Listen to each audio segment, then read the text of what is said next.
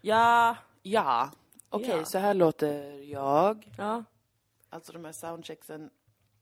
De är till för någonting. Ja, men vad? Ingen vet. Inte är det för ljudet i alla fall. Nej.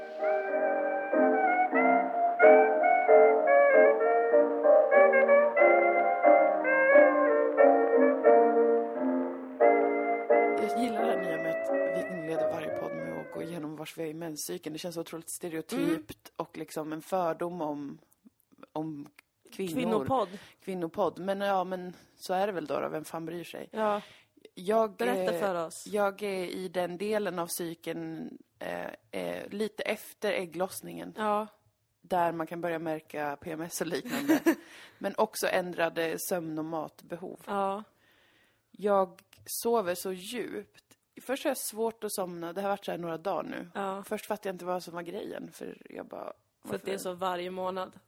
Att man förstår inte grejer. Nej, precis. Det är varje månad en stor överraskning att någonting skulle kunna vara... Man har en menscykel. Att Det är man- också ja. därför vi måste prata om det i podden varje gång Ja. för att påminna oss om att den existerar. Ja, för att det är liksom så himla invand tanke att det är inte det det kan vara. Mm.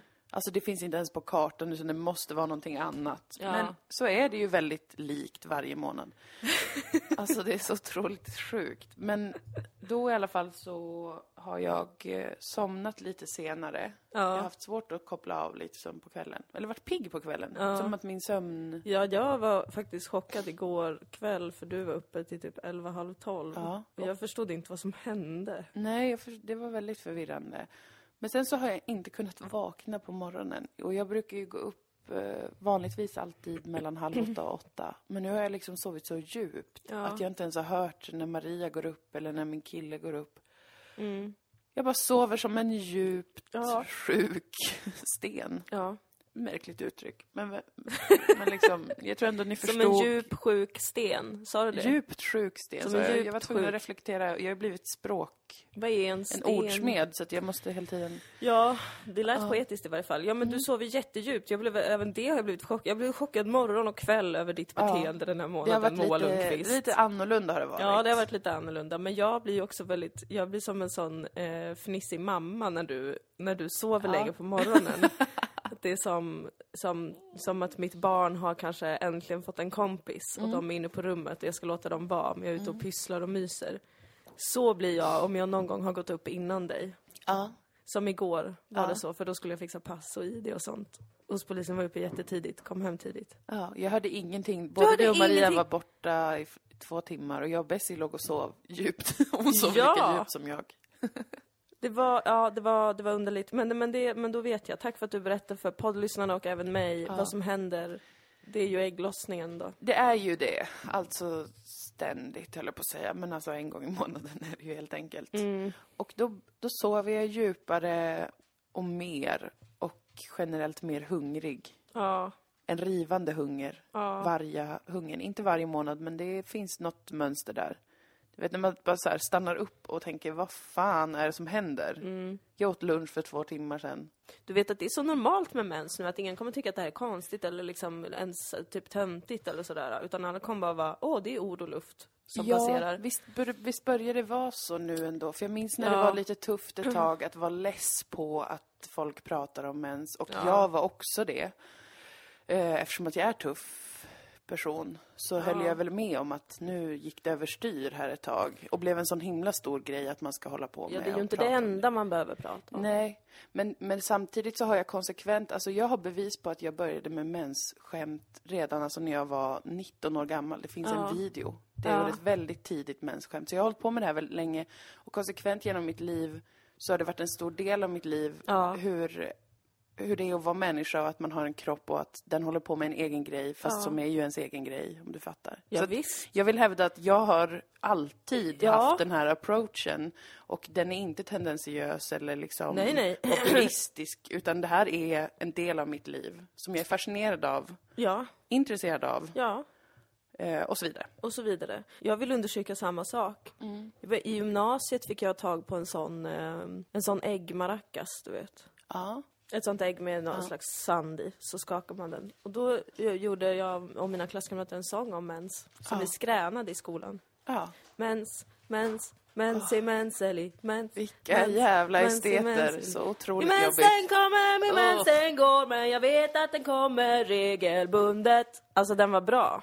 Det lät faktiskt helt okej, men jag fick samtidigt skamrysningar för att ni Att var såna var esteter. Ja. jag vet. Eh, Det var, jag gjorde den tillsammans med en musikestet ja, såklart. som också var en sån snygg Djursholmsbrud. Det var lite kul twist i och för sig. Ja, det var en ganska kul twist faktiskt. Det gillar jag. Men Som vi hade- båda har ja. varit väldigt tidiga. Med. Ja, det har vi absolut. Jag var också tidig med min mens överhuvudtaget, tror jag. Jag tror jag fick den innan jag fyllde 12 till och med. ja, det är ändå tidigt. Ja, Jag var 13 och började med skämten när jag var 18, 19. Ja. Så det Ja. var ju en invändningsperiod.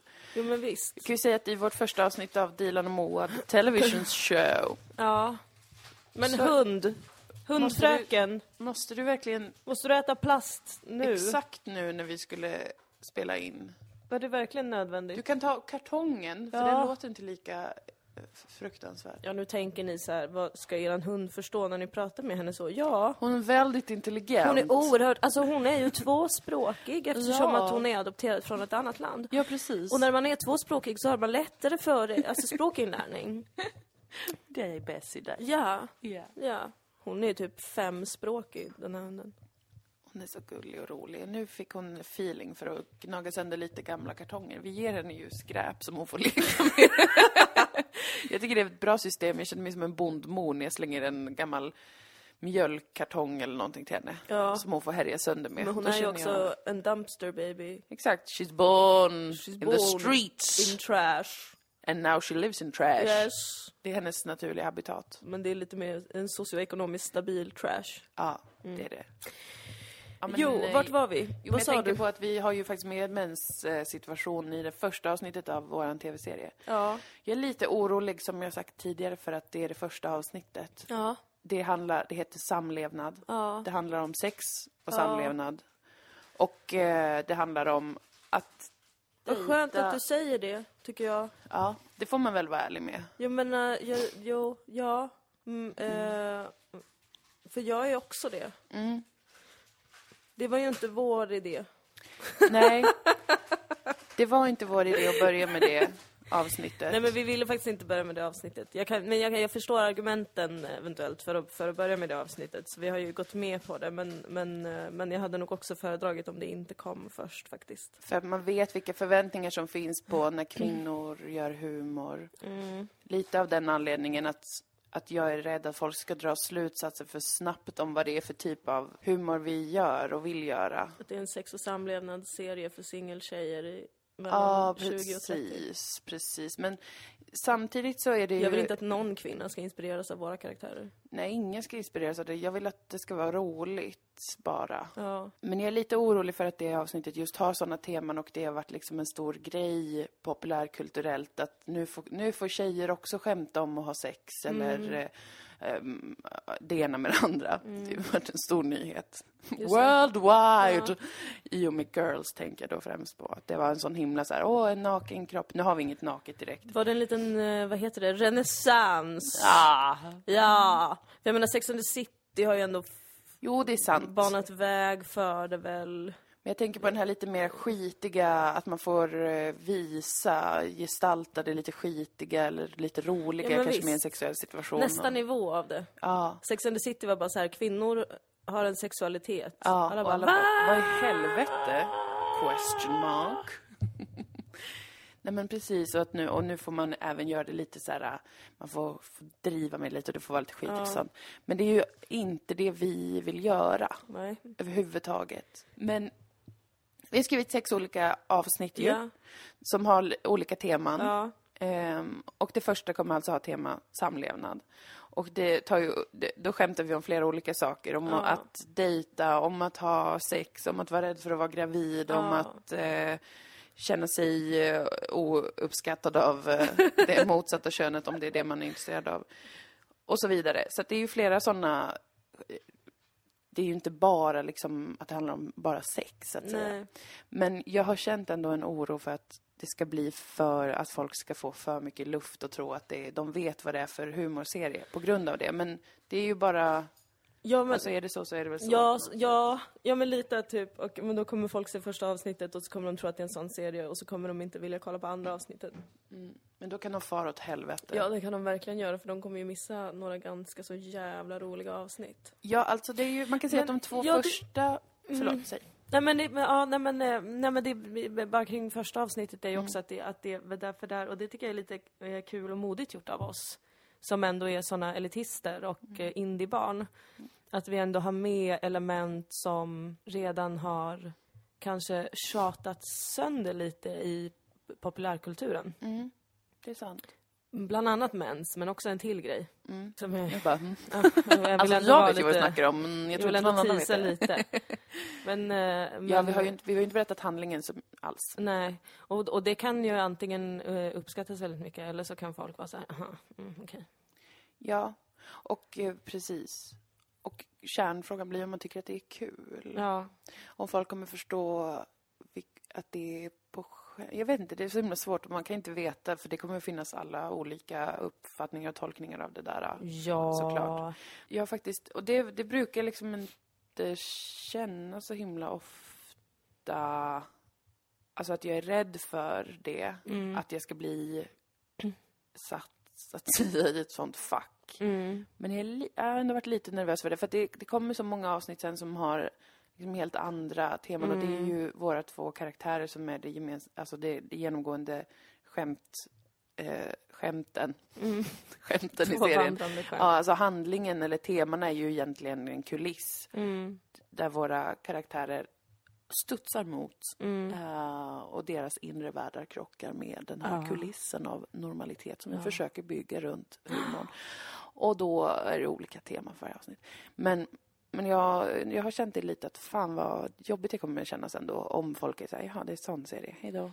Men det tror jag inte. Jag tror inte vi ska, vi ska inte hamna i samma fälla som, som alla beställare i hela Sverige. Och den fällan är att underskatta sin publik. Mm. Publiken är jättebra och jättesmart. Jag tror, jag tror inte att det är en överhängande risk. Men sen så känner jag mig också ganska avslappnad kring den här sanningen. En första säsong är egentligen ingenting. Mm. Det är därför det också är svårt att inte veta om man får göra en till säsong. För jag tycker alltid att en första säsong av en serie är oftast... Jag vet inte, jag tycker det alltid känns som att man kan inte säga någonting om en första säsong. Det är bara som en enda lång presentation av den här världen. Ja, precis. Och sen får man hoppas att det kommer en säsong två då. Alltså inte bara specifikt kring våran serie utan alltså humorserier i allmänhet tycker jag alltid att första säsongen är liksom... Ja, jo, första precis. säsongen är mycket mera typ ett, jag vet inte. Det är en grund liksom för någonting mer på något vis. Ja, det är ju som du säger, det, det är ju oftast att första säsongen... Jag tycker att, för de serier som jag tycker om, de har jag sett om väldigt många gånger. Och då när jag ser, jag minns det från när jag sett första gången, första säsongen, då är man ju en främling i den världen och i den, eh, allt med det. Sen har, när jag sett om det så har jag tyckt att det håller samma kvalitet som resten av inte när det är It's Always Sunny eller Parks and Rec. Där Nej. tycker jag första säsongerna är, är inte bra. Fast de har ju något som de sen bygger vidare Ja. på. Men till exempel Peep Show, där tycker jag att det var liksom right on från första säsongen. Alltså det tycker jag var eh, briljant från första säsongen. Men första gången jag såg det, det var ju fortfarande så här, vilka är de här? Typ, eller vad är, Ja, vad är skämten riktigt? Eller jag sitter ju inte och tänker så när jag kollar, men i efterhand kan jag ju nog ändå säga att jag var, jag var mer liksom försökte hänga med första Mm. säsongen. Sen när jag sett om den så har jag sett många fler av skämten, eller förstått mycket fler av skämten. Och, Men och så har jag känt när jag har kollat på våra avsnitt också. Mm. Att det är liksom... När jag, bör, när jag kollade på första avsnittet så var jag så, oj nu måste jag också lära känna Mm. de här typ, eller vad är det här? Jaha! Och sen att det, att, att jag lär känna våra karaktärer mer och mer för varje avsnitt. Ja. Vilket jag också älskar, jag älskar när det är så. ja, men jag med. Det, det tycker jag känns... Då, då finns det ju något att lära känna, eller om man säger Mm. så. Sen kanske Men jag förstår, det. jag förstår din farhåga, men vi får helt enkelt bara sätta vårt hopp till publiken. Ja, och till att det är ju kul. Alltså även om det är det som är temat. Trots att temat Ja. är sex och kroppslighet, eller vad man ska säga. Ja, Snusk och sex och grejer. Trots att det är temat så är det roligt, tycker ju jag. Och Och, vi vi, får har ju skrivit humor. Så att det är också, det hade ju också varit märkligt att inte kunna ha det som första avsnitt bara på grund av att det finns en så mycket, en oro kring Nej. hur folk ska tolka det såklart. Vi får ju reclaima också sex och samlevnad från alla jävla plakatpolitiker där ute. Ja, Fy fan vad trött jag är på dem. ja. Jag tror att det är de som fuckar med våra hjärnor också. Vilka? Ja men att det har blivit så tillrättalagt också hur man skämtar om Ja, sex ja, och du samlevnad. tänkte inte på typ Gustaf Fridolin utan mer på alla små påvar. Varför skulle jag tänka på Gustaf Nej men, Fridolin? men för att du sa politiker så tänkte jag, har de gjort Jaha! något liksom? Jaha! Eh, har de gjort någon kampanj nu som jag har missat? Nej, alltså plakatpolitiker som är alla som inte är politiker Ja, men det. som tycker om att trycka upp sina analyser i folks ansikten. Ja. Såna, sparka in öppna dörrar och säga självklara saker. Mm. De tycker jag håller ett strypgrepp om eh, allt som är kul kring sex och samlevnad. Ja, jag håller med. Och i våran, i våran serie så gör ju våra karaktärer eh, väldigt sällan rätt. Och de är väldigt sällan eh, rätt på något sätt. Utan att spoila någon handling i något avsnitt så kan man väl ändå säga att det är inte två karaktärer som eh, har en god analys Nej. och eh, god moral Nej. som de sen går runt med. Utan eh, det, de är ju härbärgerar en hel del av mänskliga märkligheter. Ja. Och det är det som är kul, tycker jag själv. För att så är ju människor mycket mer än att de är moraliskt rimliga och eh, eh, går runt och har en analys eller Ja. whatever. Vem fan ja, men visst. det? Höll på att säga. Ja, men visst. de som låtsas. Men det blir nog, alltså jag ser ju mycket, mycket fram emot det. Nu, nu håller vi på med klippningen. Ja. Så då är det allt, det är mycket tankar samtidigt. Ja, kring, eh, jättemycket. både på detaljnivå ju. Man bara, hur ska den här scenen, den där blicken, Ja. men också överlag bara, oj, hur kommer, hur kommer helheten bli? emot? Kommer man förstå? Men där har vi ju ingått i en pakt med alla våra lyssnare nu ju också. Att oavsett hur det blir så, så ska ni titta. Och, Ja, precis. och organisera er eh, med varandra Ja. och, och ge oss jättemånga tittningar. Mm. Så att, eh, så att vi kan få göra mer helt enkelt. Ja, Jag känner att det här är en värld som måste få växa. mm, det vore jätteroligt. Det jätte, jättekul. Jag tror att det kommer bli skitkul alltså. Mm.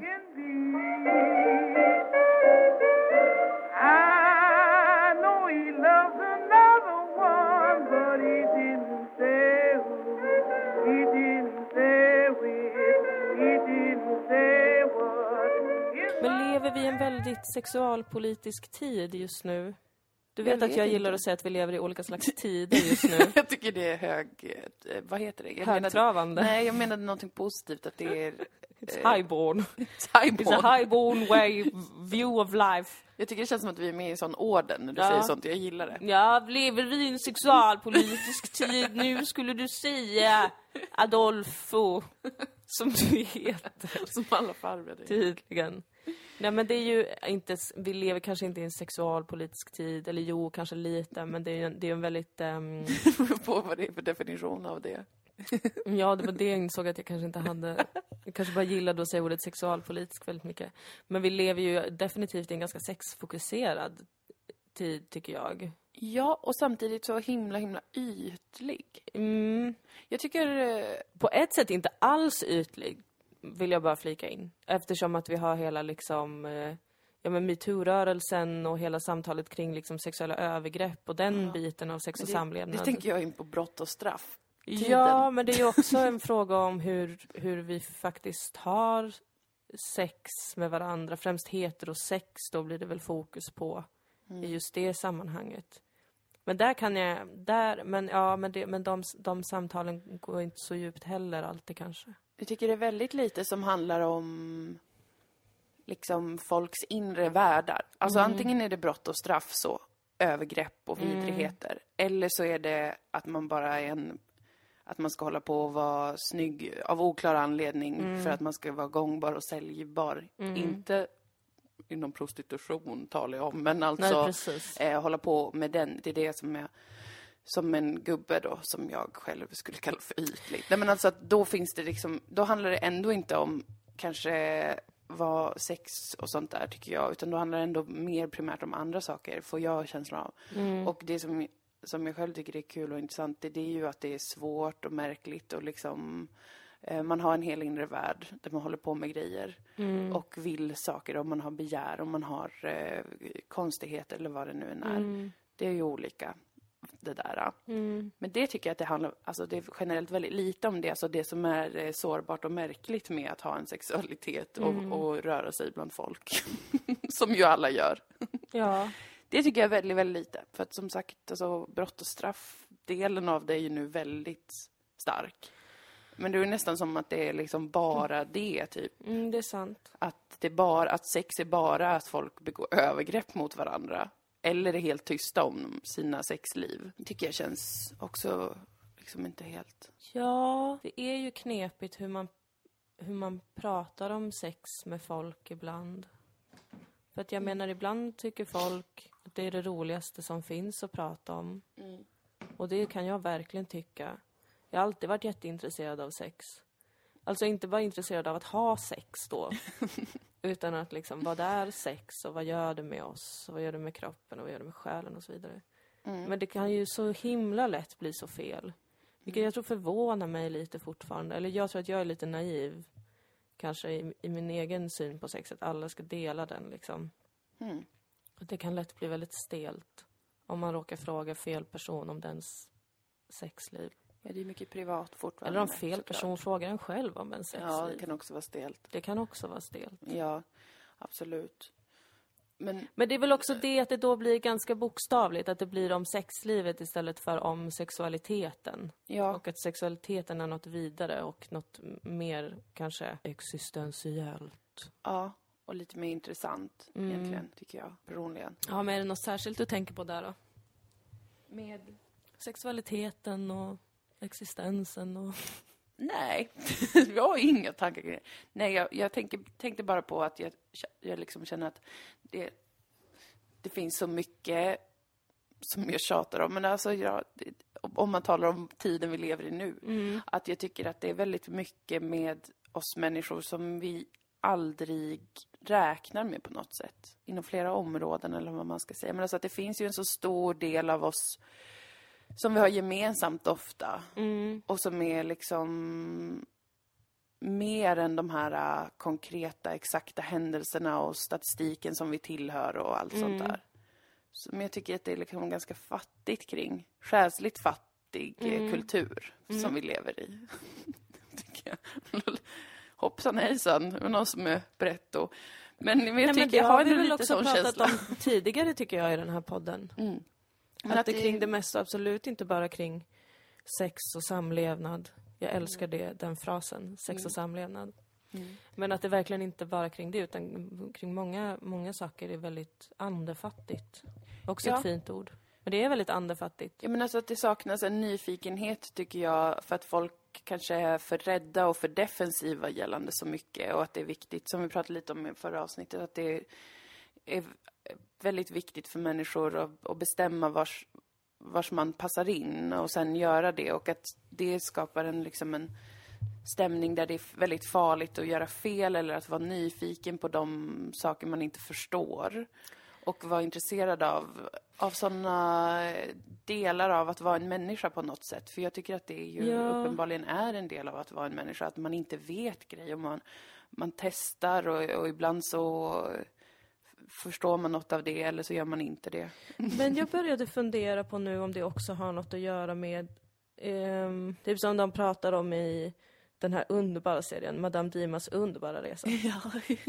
Där är det något som de reagerar på ganska ofta, typ så ni tror inte på någonting här eller liksom och de, de, de pratade lite mer om det i senaste avsnittet, att så det handlar inte om att ni inte är religiösa utan det handlar om att det inte finns någon andlighet eller bara liksom allmän tro, typ. Och jag undrar om det kanske också faktiskt lite ställer till det i hur vi pratar om saker, för att vi ställer oss aldrig i ett större samman, eller i en större kontext än vår faktiska fysiska kropp och vårt faktiska materiella liv.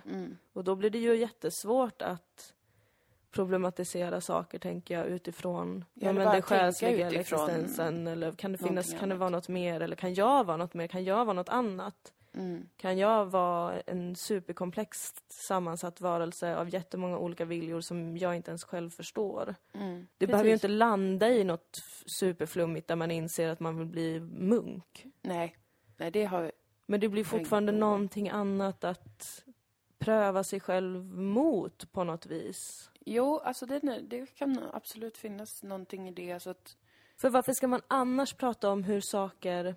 Om man bara tänker att jag är bara en, en fysisk varelse Mm. på den här fysiska planeten och när jag försvinner blir, blir allt svart. mm. Då finns det ju ingen anledning för mig att tänka på mig själv på något annat sätt. Som att jag är någon som påverkar andra eller jag kan, andra kan bli påverkade av mig. Jag kan påverka saker efter att jag inte finns här längre fysiskt. Vad skulle det innebära för mig nu i mitt fysiska liv? Hur vill jag leva? Alltså alla de sakerna försvinner ju Mm. då.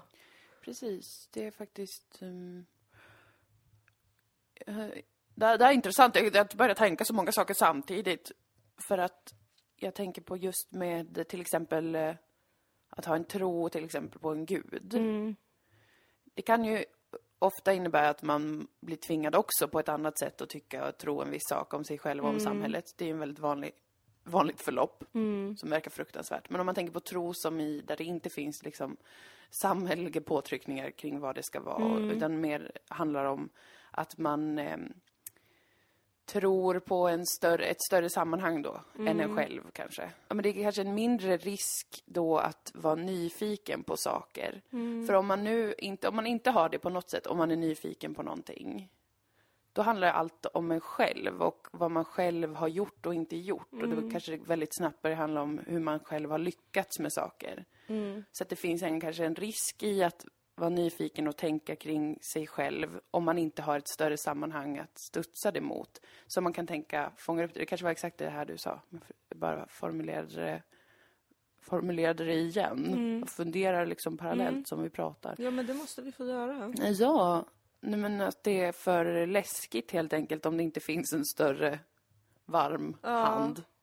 Eh, som att kan det vara inte finns en tro. För att då måste man ju ändå lita på någonstans att om, om jag nu, det är klart att man inte vill, vill eh, kasta sig ut från sin trygghetszon och börja tänka kring mystiska saker om man inte känner som att det finns något där som, som, som bär upp en på något vis. Men det är ju ens egna tro, det är ju ens egna förtröstan. Mm. Jag låter jättereligiös nu, men, men Äsch, det kan man väl få vara. men att man ändå har kanske någon tro på att det finns någonting gott i allting eller det finns något, eh, det, det finns kanske ett syfte eller det finns en mening eller det finns någonting. Man behöver inte ens formulera vad. Jag tror folk också är besatta av att man måste ha färdigformulerat för sig vad det i så fall är.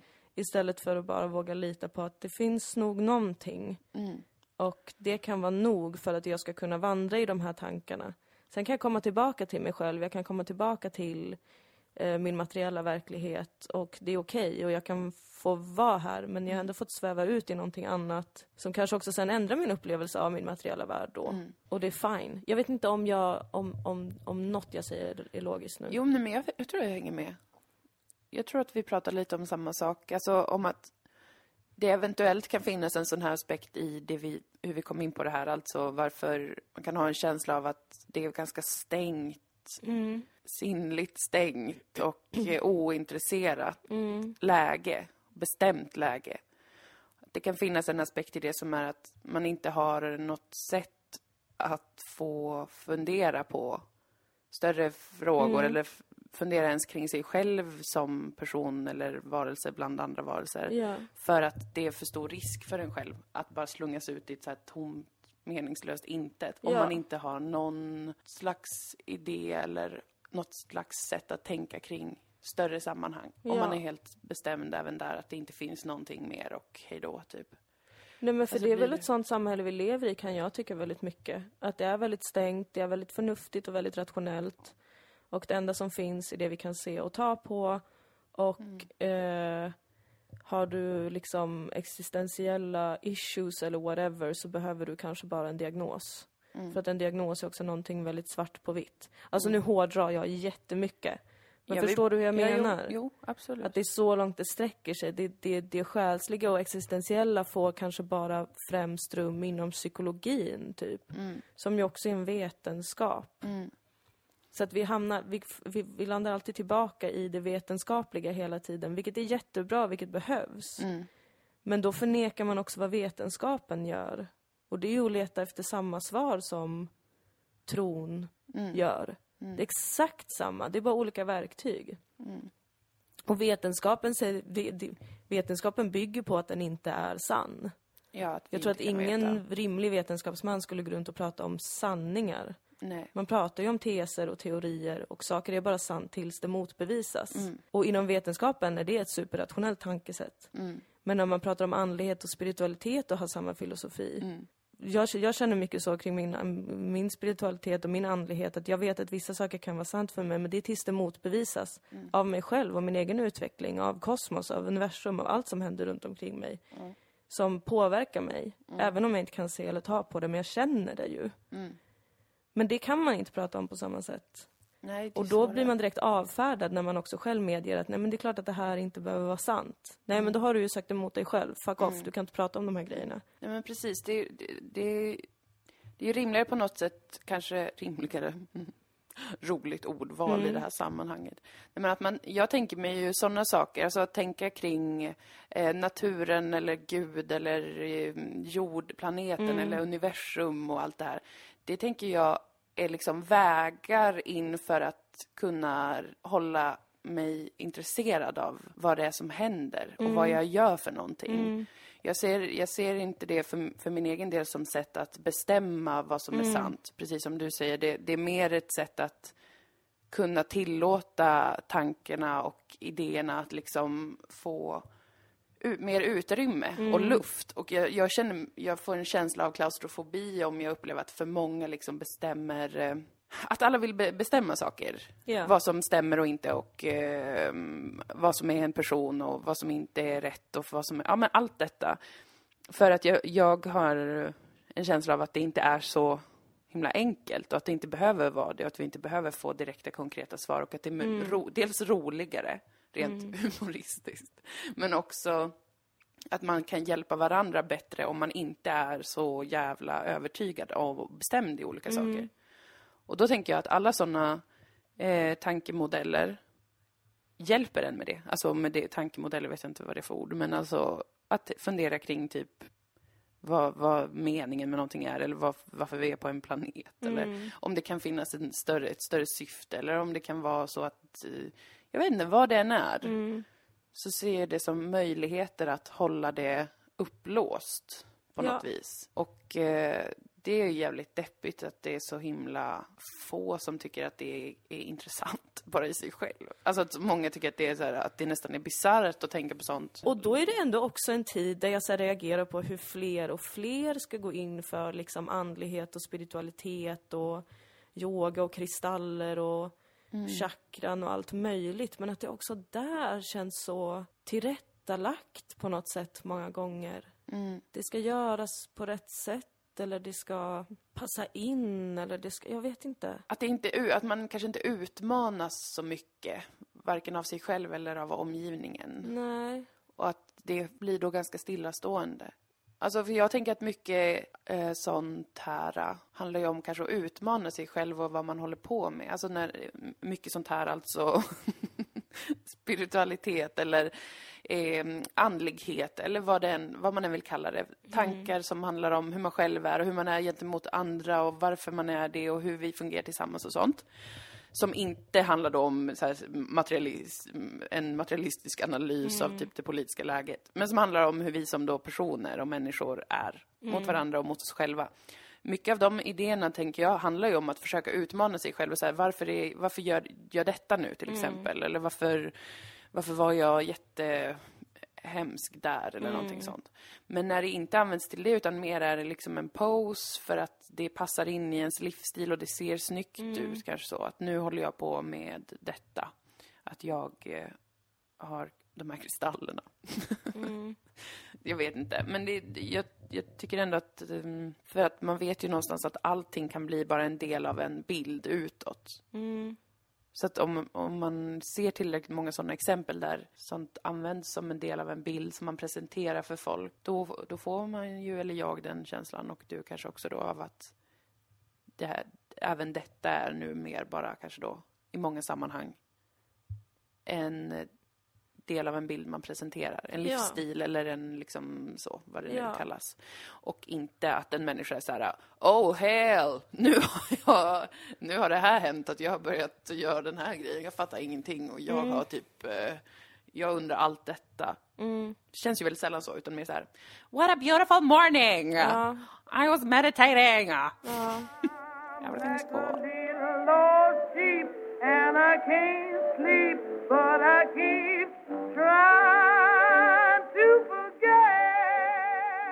Nu bara freestylar jag lite. För Kör ibland så känner jag så här, äh, det kanske aldrig går. Majoritetssamhället, majoriteten i ett land, kanske alltid måste, de kanske mår så bra där. Eh, och det kanske måste vara så att det alltid är så här i mänsklig civilisation. Att de är skyddade och de nu tillhör väl vi det på något sätt rent ekonomiskt och sådär, alltså en, en eh, välgödd medelklass och sådär. Men jag menar, det finns ju en känsla, jag har ju alltid haft en känsla av alienation gentemot allt som händer och vad folk gör. Jag har aldrig känt mig självklar eller som en del av ett sammanhang eller som en del av en, ett samhälle eller någonting. Jag har alltid känt mig bortkopplad från det och som att jag ser det utifrån och som att jag i perioder kanske vill vara med mer men i många långa perioder inte alls vill det. Utan att jag vill ha, bygga någonting eh, eget bortom de liksom eh, sätten att leva och konventionerna och eh, det där. Och ibland så tänker jag kanske så är det så det måste funka för att om man är en del av det så får man det skyddet som ett majoritetssamhälle kan erbjuda en om man tillhör det. Och då kanske man inte har något av de här intressena att fundera eller eh, eh, göra om eller liksom, det kanske är därför det alltid har varit Ja, men det är därför vi måste hjälpa varandra, för att det är ju det som är så, det är det som är så konstigt med människan. Alltså att vi är en sån fantastiskt kännande varelse. Mm. Alltså jag älskar att, att, att vi på svenska säger att man känner någon. Jämfört med engelskans I know you. Jag vet dig. Jag tycker det är mycket vackrare på svenska än att jag känner dig, för att det, det är så det är. Jag vet, jag kommer aldrig veta dig. Jag kommer alltid bara kunna känna dig. Jag kommer höra dig, jag kommer se dig, men framförallt kommer jag känna dig. Och det är lika verkligt för mig. Men att vi samtidigt är varelser som också är så besatta av trygghet. Att så fort vi upplever att vi har någon form av trygghet, då stänger vi av allt som någonsin skulle kunna, eh, liksom, eh, vad säger man, hota den tryggheten. Ja. Och det tycker jag är konstigt att vi kan göra när vi samtidigt har den förmågan som vi har till att känna och gå utanför oss själva och känna av andra på helt magiska sätt. Precis. Det är ju lite, det är lite speciellt att det finns Mm. båda dem i alla. Och hur gör man då för att trots den tryggheten ändå hela tiden våga ifrågasätta sin verklighet och ifrågasätta sin trygghet? Ja, det är det jag undrar om man kan eller om, om det handlar om att man inte har ett val eller att vissa har, inte kan stänga av det. Men att vissa kan det om man får den tryggheten till exempel. Att då kanske det är så, så pass skönt för en att det är viktigare för en med ens, liksom, ja, men med ens familj och att eh, man är frisk och man har eh, ett jobb och då, då blir ju det hotat om man ska börja hålla på och fundera på eh, någonting annat. Alltså om man har den kapa- kapacitet, jag vet inte vad man ska kalla det, om man kan göra det, då, då kan jag ändå se, alltså det är därför jag funderar på om det är så att det måste bli så. Och sen så finns det skitmånga människor då som inte kan det, som blir olyckliga även om de skulle ha alla de förutsättningarna, alltså ekonomiskt och materiellt och liknande. Och som blir instängda i det och känner sig eh, mer olyckliga av att ha det. Eh, och då kanske det är ändå en minoritet av folk som är så, men... Men att- kan inte det också menar? behövas? Jo, alltså, Alltså- jag tror inte att det är någonting... Jag, jag tror att det kanske finns något gott i det också, att det också finns ehm, människor som är mer praktiska och människor som är mindre praktiska. Alltså vi alla behöver varandra. För att de som är mindre praktiska behöver ju de som är praktiska, för att vi behöver ju det praktiska, vi behöver det materiella. Mm. Vi behöver det, vi är också materiella varelser. Men de som är mer materiella och praktiska kommer också alltid behöva de som är mm, Flummon. flummon. Jo visst, det, det tror jag också. Alltså att det Och att om alla skulle ha varit på samma sätt så hade vi inte kunnat ha något system för någonting. Men det är ju en, Nej. eh, vad säger man, dualistisk tanke tror jag. Det finns en dualitet i, i allt. Och även i män, mänsklighetens utformning. Mm. Förstår du vad jag menar? Eller säger jag bara konstiga, konstiga ord? Jag vet inte riktigt vad du menar. Jag menar att verkligheten uppstår i liksom eh, motsatsförhållandet. Mm. Att ingenting kan finnas om det inte finns två motsatser som hela tiden drar mot varandra. Mm. Yin och yang, typ. Jag är inte alls tillräckligt inläst på dualism och dualitet alls. Det här är bara en, en, en stark känsla jag mm, bär med mig. Mm. Att jag, att jag känner väldigt, det är någonting med dualiteten som jag tror är, är grunden för allt. Mhm. Jag vet inte något om det. Nej, jag ska, jag ska börja läsa in mig på det. Jag har upptäckt att, eh, att min, eh, mitt folks gamla religion, zoroastroismen, Mm. bygger väldigt mycket på det. Mhm. Det tyckte jag var jättespännande. Intriguing. Den bygger på allt som jag är intresserad av. Elementen, Ja. eh, inverkan på oss, Mm. dualiteten, Mm. Det goda och det onda, Mm. bloody blue bla. Bloody blue bloody blue. Spännande. Mm. Men ja, men... Eh, där, där ehm, Ja, men för jag menar att man, det är lätt att man kan bli besvärad av det då ju. Att om man själv är någon som inte kan stänga av det, så kan man bli så besvärad av, av att se människor som verkar kunna stänga av det. Ja. Och man känner då att något av det här måste vara rätt och något av det här måste vara fel, så här kan det inte vara. Mm. Eller är det fel på mig eller är det fel på dem? Mm. Istället för att det kanske är precis så det ska vara. ja, men precis. Och det är då jag tänker att Och allt det inget här... av det är bättre eller sämre. Men jag tänker att allt det här vi pratar om, alltså med att vara, så att säga, folk eh, vill bestämma vars de hör hemma och de vill bestämma allt det här. Då kanske det är alla de människorna som håller på med det, de tillhör den majoriteten. Och därför så, det är därför kanske vi då upplever det så, som inte vill det och inte har ett behov av att bestämma exakt, ja men, eh, hur, hur vi ska leva och vi, och så vidare och så vidare och så vidare. Och det kanske är det som är det i in action. Känslan av att typ, vad fan gör ni? Varför är ni så dum i huvudet och håller på att sätta in er i olika kategorier och vara helt ointresserade av allting som är spännande? Det är ju min subjektiva känsla av vad jag tycker är spännande. Men kanske skitmånga tycker det är jättegött att bara bestämma så. Och sen eh, är det klart på något sätt eller typ då har man alla andra som tycker samma. Och så är det så man vill ha det.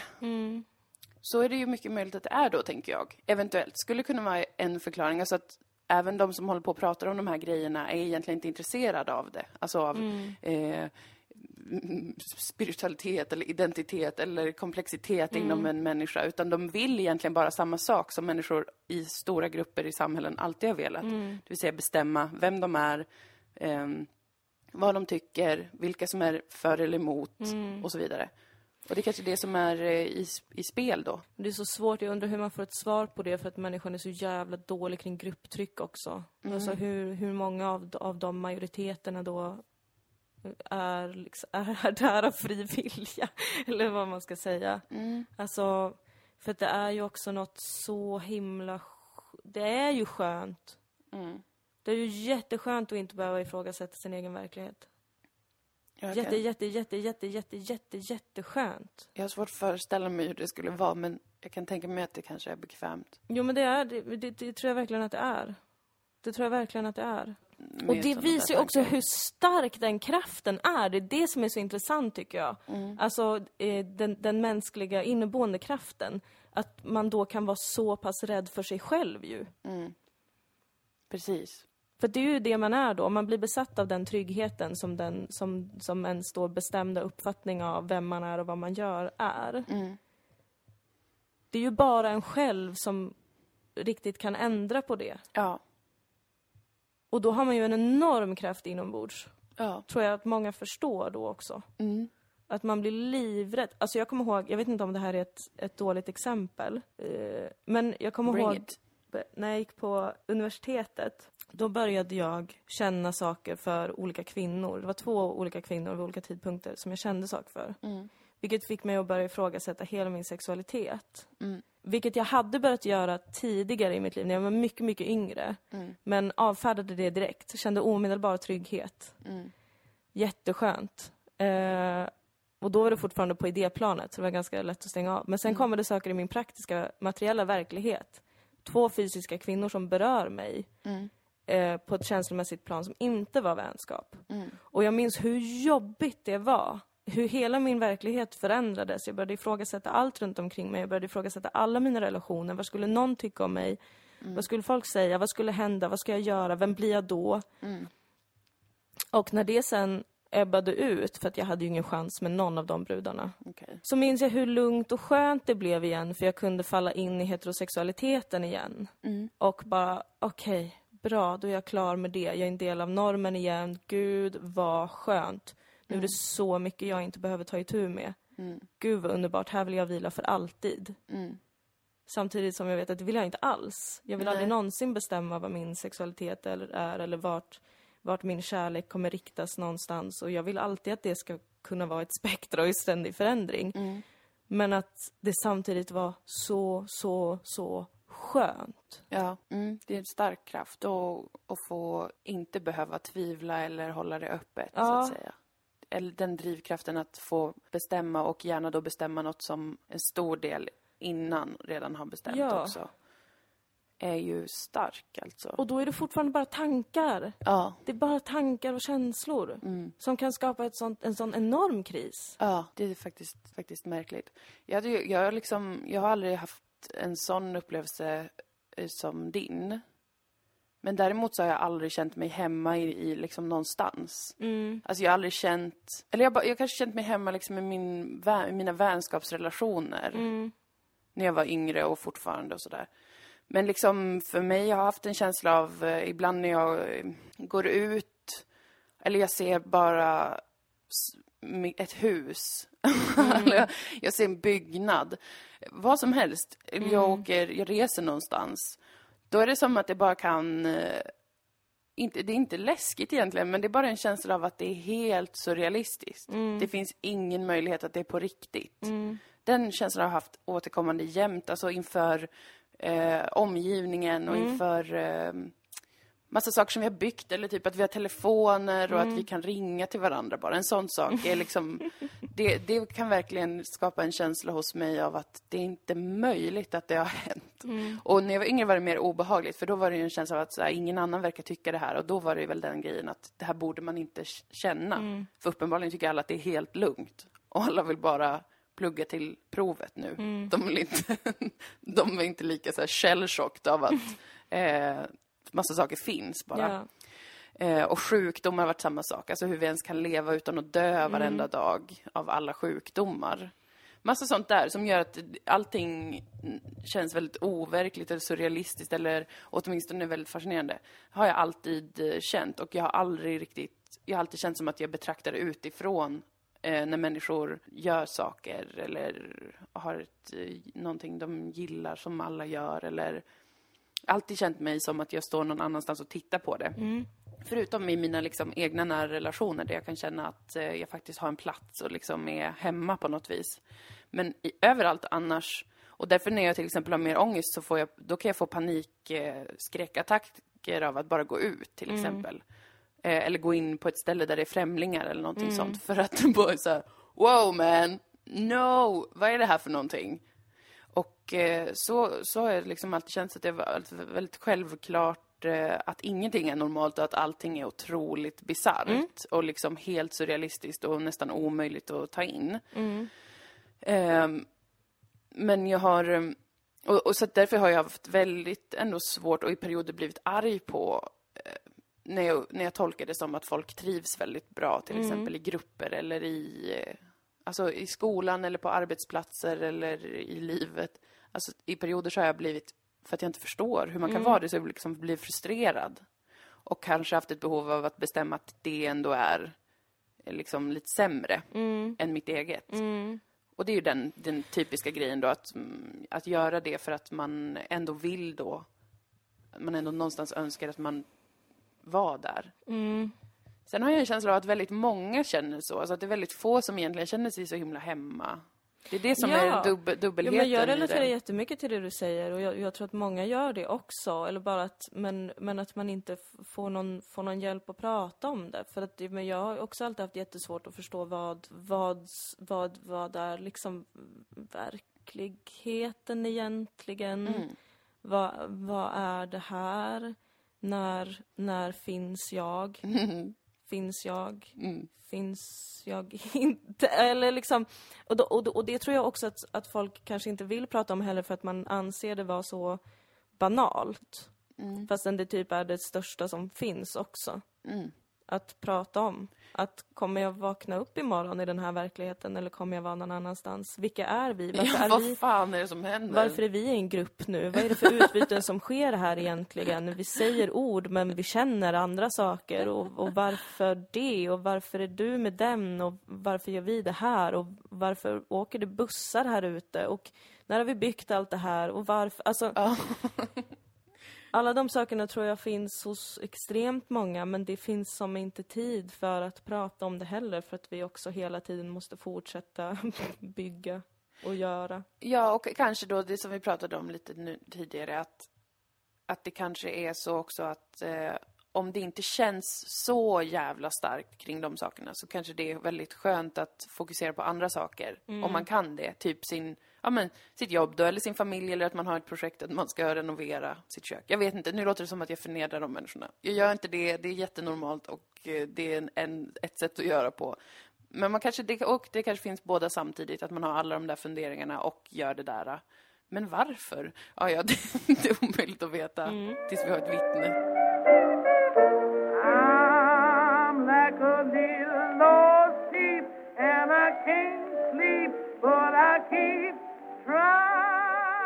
Djupa filosofipodden came back again Ja. this week. Tyckte jag var trevligt. Ja, det är spännande att prata om. Jag vill lägga in en disclaimer. Jag blev direkt orolig för att det lät som att jag var väldigt fascistoid när jag pratade om att jättemånga människor inte tänker på existensen eller tillvaron. Jag menade det så. Så att, there you have it. Nej, men jag vet inte vad jag menar, men alltså, jag har en sån... Jag, har, jag tror att det kanske är så, eller vadå? Hur ska jag annars tolka det om ingen säger något annat?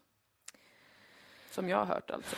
Ja, ehm, nej men jag förstår, vad, jag förstår hur du känner. Men för det var ju det vi började prata om, alltså alla de människorna. Ja, Alla som gör den där grejen, som gör att det känns klaustrofobiskt och instängt. Alla de tänker jag ju då, ni kan inte hålla, alltså, ni kan inte hålla på och tänka på och vara nyfikna av och intresserade av saker, för att det ni gör är motsatsen till det. Alltså det är bara så jag tänker, sen tror jag inte att det är någonting man har, har eller inte har förmågan till. Det var väl kanske det jag vill disclaima, att det var inte det jag menade. Jag tror inte att det är en kompetens Nej. eller någonting sånt.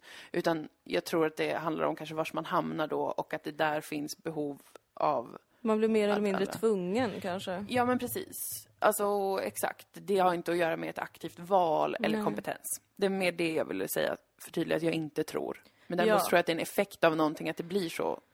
Och jag vill förtydliga att det här är ett samtal om saker som det ofta inte finns ord för överhuvudtaget. Ja. Så att om jag ibland låter lite konstig så är det för att jag försöker förklara för er vad jag känner. Men språket är inte allt. Snyggt. Så att vi kämpar på i veckoboken. Ja, med das existence. Och det är väl vår förbannade skyldighet att prata om det. Rättighet, snarare. Ja, Rätt som det så ja men kommer menar om det är något vi saknar får. så mycket. Ja, men precis. Sen vill jag också säga, för det var en lyssnare som hörde av sig och var lite osäker på ifall jag eh, är satirisk eh, när jag pratar om astrologi ibland. Och då vill jag säga att det är jag verkligen inte. Nej. Jag är djupt fascinerad och intresserad av astrologi. Mm. Men jag pratar om det i en skämtsam ton för att jag vet att det är så många som ser ner på det fortfarande. Och för att allt är lite LOL, eller vad? Allt Ja. är väl lite LOL? Allt är ju lite LOL och jag tycker ju att även astrologin är lite LOL för att jag menar samtidigt som jag finner mycket trygghet i det och eh, har utvecklats mycket genom det Mm. och fått en större förståelse för mig själv och andra så vet jag ju också att det är matte. Ja. Och matte är en mänsklig konstruktion. Mm. Och vi vet ingenting om någonting. Och jag kanske inte ens finns. Nej. Så att, eh, så att ni vet. Vi borde, jag skulle vilja ställa frågor om astrologi till dig och kanske någon fler. Alltså jag vill veta teorierna bakom och hur det uppkom och vad, allt sånt där. Alltså, jag skulle vilja veta, för det känns så mycket som att det är mycket snack eh, nu generellt om så här ens stjärntecken och sånt där, att det är en ny våg för det i, i, vårt land och liknande. Men jag skulle vilja veta ingående alltså, hur det har uppstått, var, på vilka olika platser i världen, hur man har tänkt kring det. Jag skulle vilja ha en historisk genomgång och också en genomgång av teorierna kring hur det skulle kunna påverka en människa vars stjärnorna står den sekunden man föds till exempel. Eh, Allt sånt är jag intresserad av att få veta mer om. Det skulle jag också vilja få veta mer om. För att eh, åtminstone, även vad man än tror på, så kan man ju vara lite nyfiken, det är det jag menar. och inte jag är bara ju inte sitta och alls sura. tillräckligt skolad i detta för att vara till någon större hjälp. Men det jag kan säga till er alla är ju att när vi pratar om stjärntecken Mm. så pratar vi egentligen om våra soltecken. Alltså vart stjärnan solen stod när man föddes. Mm. Men inom astrologin, för att förstå en människa så måste man ju veta vart alla de andra planeterna också har stått Mm. på himlavalvet. Så att ditt stjärntecken, alltså ditt soltecken, säger verkligen inte allt om dig. Nej. Så att det är därför man ganska snabbt kan avfärda människor som bara ah, men vadå?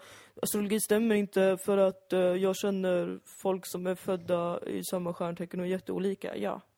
Antagligen för att deras Mars och Venus och olika aspekter står jätteolika. Så det kan ni alla kolla in eh, på internet så kan ni räkna ut vilka planeter ni har om ni har er exakta födelsetid och plats. Jag, kanske, jag skulle vara superintresserad av att få en fördjupande stund. Faktiskt skulle vi kunna se vad, om vi kan bjuda in lite Vår olika första människor. gästpodd kanske Ja, vi ska vi måste ha. ha en till mick då kanske. Eller så får man dela. Vi har bara två mickar. Men eh, det, det skulle vara, vara väldigt intressant tycker jag från olika håll. Vi kanske kan intervjua någon teolog. Ja, Så får man det perspektivet. Ja. Kan vi intervjua någon sån galen eh, marxist. mm. Men bara få liksom det, vad man Ja. tänker där kring livet och hur människan är och varför och varför inte. Köp oss någon som vill finansiera, för det här tror jag är något som behöver finansieras. För det här skulle ju behöva alltså, vara ett riktigt jobb. Mm, precis. Köp oss. Dylan Moe i existensen Ja. kan det heta. Jag har så lätt för att komma på titlar. Du är fantastiskt bra på titlar. Men kanske det man får dra igång då? Ja, det hade varit spännande för mig. man tvingar till sig själsliga och existentiella samtal. Mm. Genom olika inriktningar och vägar och filosofier. Ja, det hade jag gillat för att jag vill verkligen prata mer om sånt här och jag vill inte låta eh, som en sån sur tonåring så himla mycket mer för att jag har gjort det nu tills jag är 27. Jag skulle vilja kanske ställa fler frågor till andra då. Mm. Fast, eh, alltså, om de här sakerna. Mm. Men bara så att jag inte behöver jämt vad bli så ledsen över att allt är kört och sånt. Det Mm. skulle vara kul att få veta lite mer, lite mer djupgående kring Och få lite teorier. hopp och förtröstan. ja, och kanske. tro. Eller mer hopplöshet, man vet aldrig vad man Ja, kan få eller serverat. det. Men du För kanske det, kan finna ditt hopp i hopplösheten. Men det tror jag redan gör. Jag är ju magisk nihilist, som ett begrepp Ja. Mm. jag själv har formfuntat. För att jag är som sagt eh, ordkonstnär. Mm. Eh, nihilism, det är ju som ni säkert vet, man tror inte på något. Det finns Mm. ingen mening med något, allt är dött och eh, allt förjävligt. Så det är inte det, det är inte definitionen. Men ni fattar, nihilism.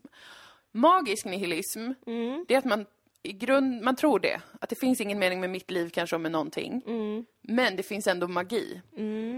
Det här är ju en motsägelse i sig själv och jag tror Ja. att många killar som hör det här nu blir rasande. Alltså jag tror killar att som har många läst killar på. som hör det här blir jätteglada och jag tror att många killar som lyssnar på oss tycker om oss.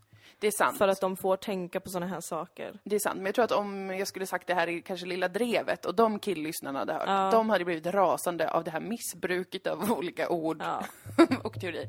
Men magisk nihilism är min, min egen genre. Du vet att det finns magisk realism. Mhm. En litteraturgenre. Jaså? Det är typ så här, åh, det är eh, re realism, den genren. Men sen är det också magi. Det kanske kommer in eh, så en talande liten eh, vette, skoja. Samtidigt som man har ett äktenskapligt bråk vid Ja, diskbänken. Men Okej. något sånt. Jag vet faktiskt inte riktigt. Men hur som helst så magisk nihilism är min, min eh, ideologi, kan man Ja. kalla det. Min eh, inriktning. Din livsåskådning. Min livsåskådning. Att liksom bara, fuck, vi kommer aldrig veta om det finns en mening eller någonting om oss själva specifikt. Men allting är hela tiden magi. Det är skitläskigt men ganska kul. Jag är, inte, jag är inte säker på att jag förstår. Men tänk så här. För att jag tror inte på magi, magi så att jag vet inte. Men med magi så menar jag bara att det, för magi, det tänker jag är det, du förstår inte hur det gick till. Om någon trollar fram en kanin till exempel. Du har ingen aning om hur det gick till och du kan aldrig få veta det om du inte är Joe Labero. Skojar, det är inte den magin jag tänker på. Men Nej. alltså, till exempel så här, hur kan det finnas eh, hav och jätte- jättestora valar som lever och väger jättemånga ton och simmar runt bara där? Skitkonstigt, det är ju magi. Då hade kanske en biolog sagt så här, eh, men det har gått till så här till en val utvecklades. Ja, men från början så vet vi ju inte. Vi vet ju inte hur någonting kom till, vi vet inte vad som händer när vi dör, vi vet inte om det finns någonting. Och då tänker jag spontant liksom, eh, har jag väldigt nihilistisk känsla för att jag kanske aldrig någonsin får veta det. Jag som person kommer aldrig hitta några svar, jag kanske aldrig kommer känna en meningsfullhet kring liksom något större syfte. Eller kring mig själv, eller kring mitt samhälle som jag lever i och sådär. Men jag kan ju fortfarande känna att det är magiskt. Vår tillvaro är, är en magisk tillvaro.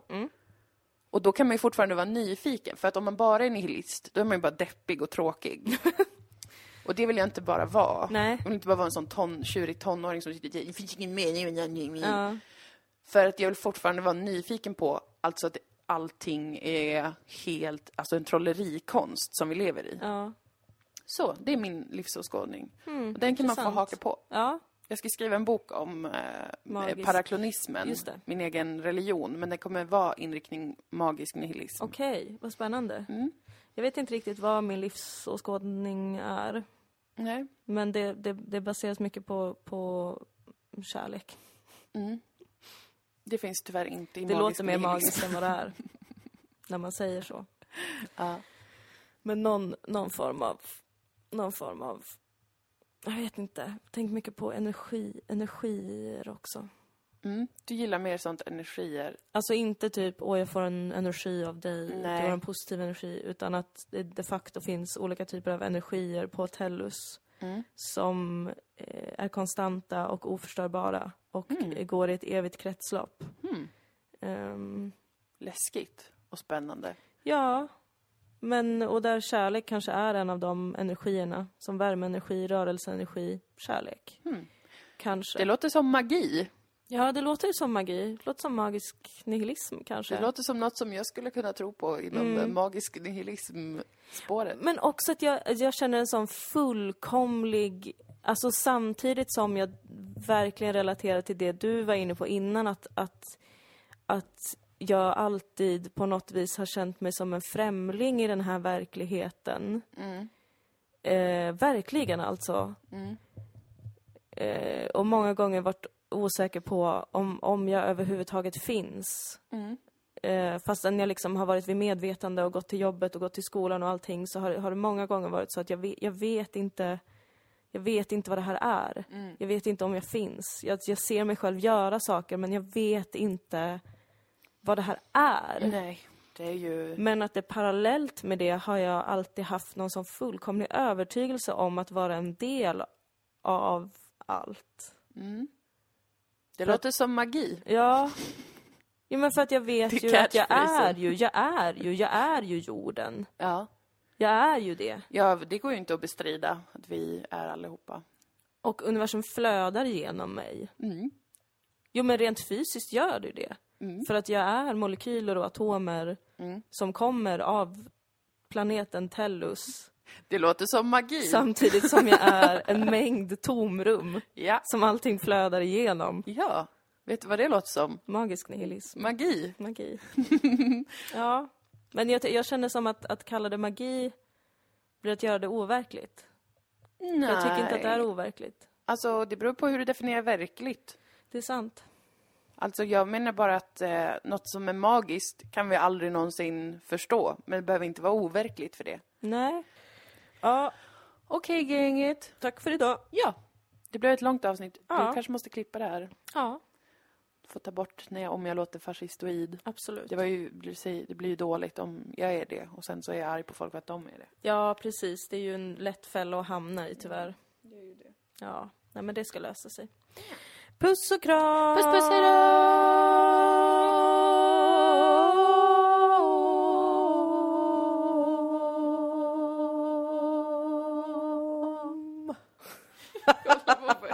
Hunden blev helt chockad av det där.